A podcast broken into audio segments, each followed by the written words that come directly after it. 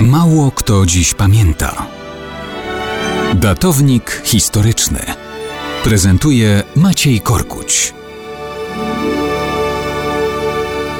Mało kto dziś pamięta, że 2 listopada to dzień zaduszny. Nie, no, nie jest tak zupełnie to prawdą. Wiele osób pamięta, że to dzisiaj jest mocno osadzone w tradycji Kościoła katolickiego i w naszych polskich obyczajach święto wspomnienie wszystkich wiernych zmarłych.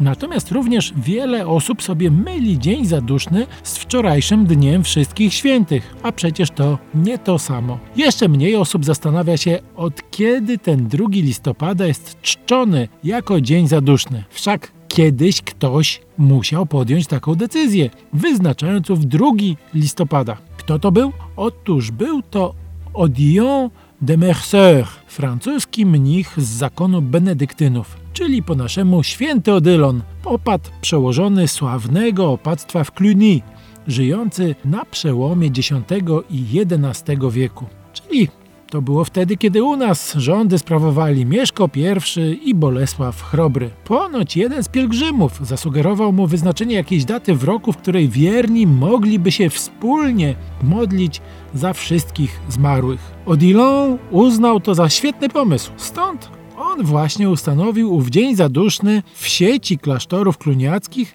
na dzień 2 listopada roku 900 98. A więc dzisiaj mamy równe 1025 lat od dnia, kiedy to święto się w Europie zaczęło. Stopniowo rozszerzało się poza klasztory podległe Cluny we Francji i poza Francję. Odilon był świadkiem tego procesu, bo sam żył bardzo długo jak na tamte czasy.